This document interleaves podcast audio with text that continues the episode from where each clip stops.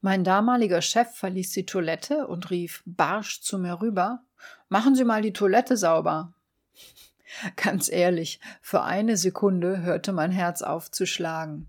Ja, ich war noch in der Ausbildung, aber ich war mir sicher, dass er trotzdem nicht so mit mir reden sollte. Ich schaute mir die Toilette an. Er hatte dort geraucht und die Asche lag überall unter der Toilette verteilt auf dem Boden. Heute erkläre ich dir, wie du einen Hitzkopf erkennst und warum das grundsätzlich nichts Schlechtes ist.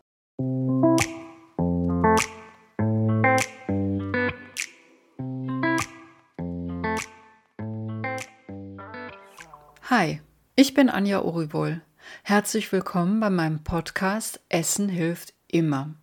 Ich zeige dir, wie du mit Hilfe der fünf Elemente Ernährung der traditionellen chinesischen Medizin einen guten Draht zu deinem Bauch aufbaust.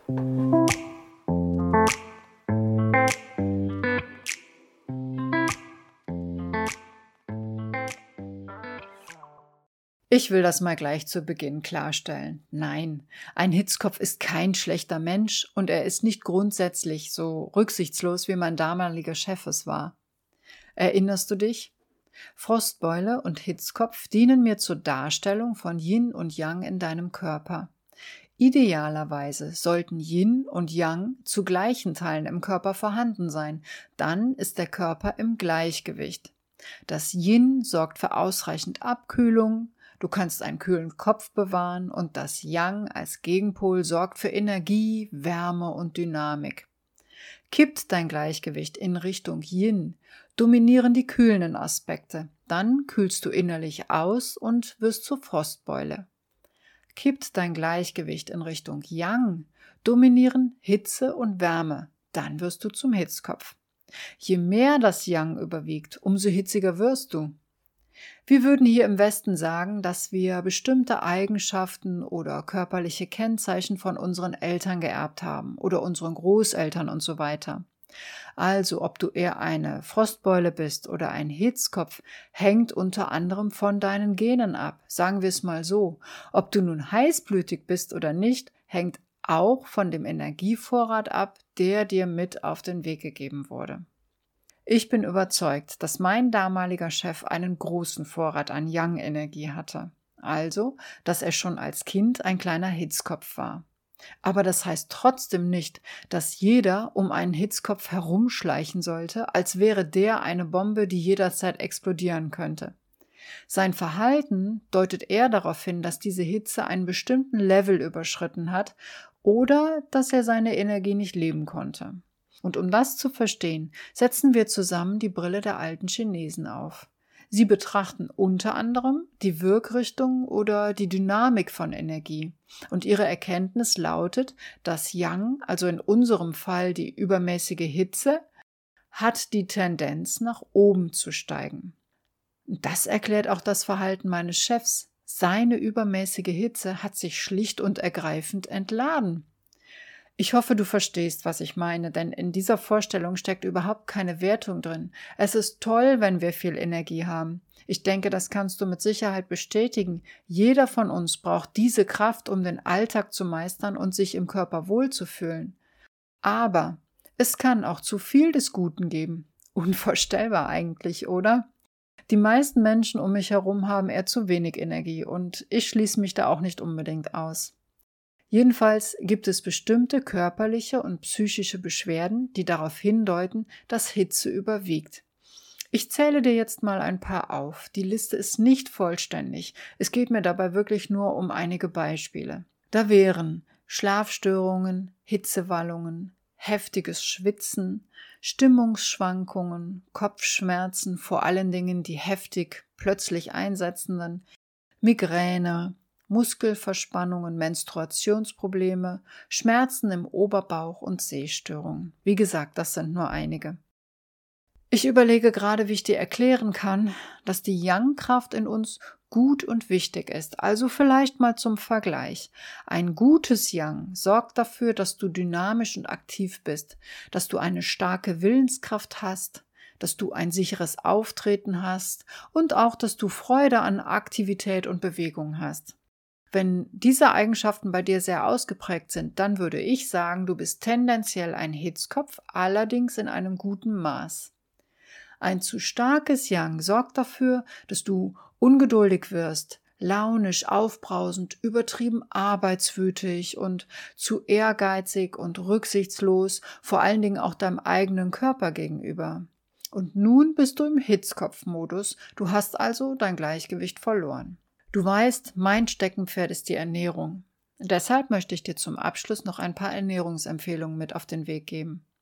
Und auch hierzu wieder ein Beispiel. Hast du schon einmal in eine Chilischote oder auf ein Pfefferkorn gebissen? Genau. Innerhalb kürzester Zeit wird dein Gesicht rot und heiß, Schweiß läuft dir vermutlich über die Stirn und die Zunge brennt wie Feuer.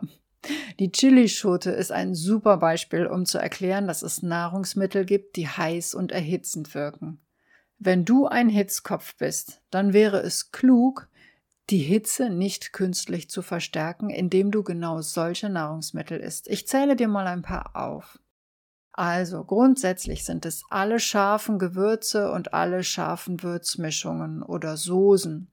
Also klar, Pfeffer, vor allen Dingen scharfer Pfeffer, Chilis in jeder Art und Weise, Peperonis, Wasabi, Sambal Oleg, Tabasco. Alles das, was so richtig Schärfe in ein Gericht bringt, das solltest du wirklich in Maßen genießen. Aber auch Alkohol, denn ähm, es gibt einige Alkoholsorten, die auch sehr erhitzend wirken und ähm, hoher Fleischkonsum, das kann auch Hitze verstärken. Und hier ist es besonders Ziege, Lamm und Hammel, also diese Fleischsorten, gelten in der TCM als heiß. Ansonsten gehst du am besten auch mit Salz etwas sparsamer um. Ja, und ehrlich gesagt, manchmal ist Weglassen tatsächlich schon die halbe Miete, vor allen Dingen, wenn du dir angewöhnt hast, ständig nachzuwürzen. Und ja, grundsätzlich ist es an dieser Stelle logisch, nun auf die Lebensmittel zurückzugreifen, die kühlen, die vielleicht sogar kalt sind. Falls du noch nicht in die Episode zur Frostbeule reingehört hast, dort erkläre ich dir, welche Lebensmittel kalt sind. Der Griff zu kalten Lebensmitteln kann kurzfristig hilfreich sein, keine Frage. Und grundsätzlich passen sie zum Hitzkopf deutlich besser. Allerdings, ich würde selbst einem Hitzkopf nicht raten, ständig kalt zu essen. Warum das so ist, erkläre ich dir in einer weiteren Episode. Dort erkläre ich dir auch, wie die alten Chinesen sich den Verdauungsvorgang vorstellen. Vorher möchte ich dir aber noch die Frostbeule im Hitzkopfmodus vorstellen. Und keine Sorge, nicht mehr heute. Ich denke, für heute reicht's. Aber eines kann ich dir schon verraten. Ich bin mir ziemlich sicher, dass du dich in diesem Muster wiedererkennen wirst, denn meiner Erfahrung nach ist diese Kombination sehr häufig.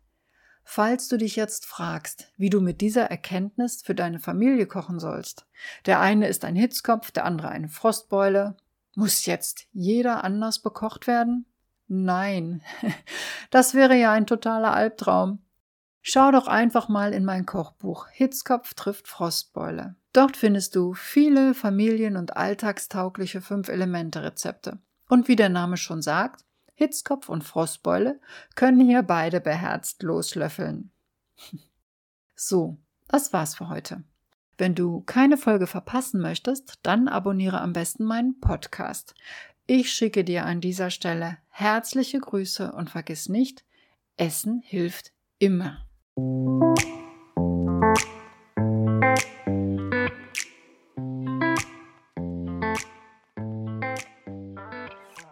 Wenn du wissen möchtest, in welchem Muster du dich gerade befindest, ob du ein Hitzkopf bist oder doch eine Frostbeule, eher der Typ Suppe oder der Typ Salat, dann besuche mich auf meiner Website www.jederbauchistanders.de.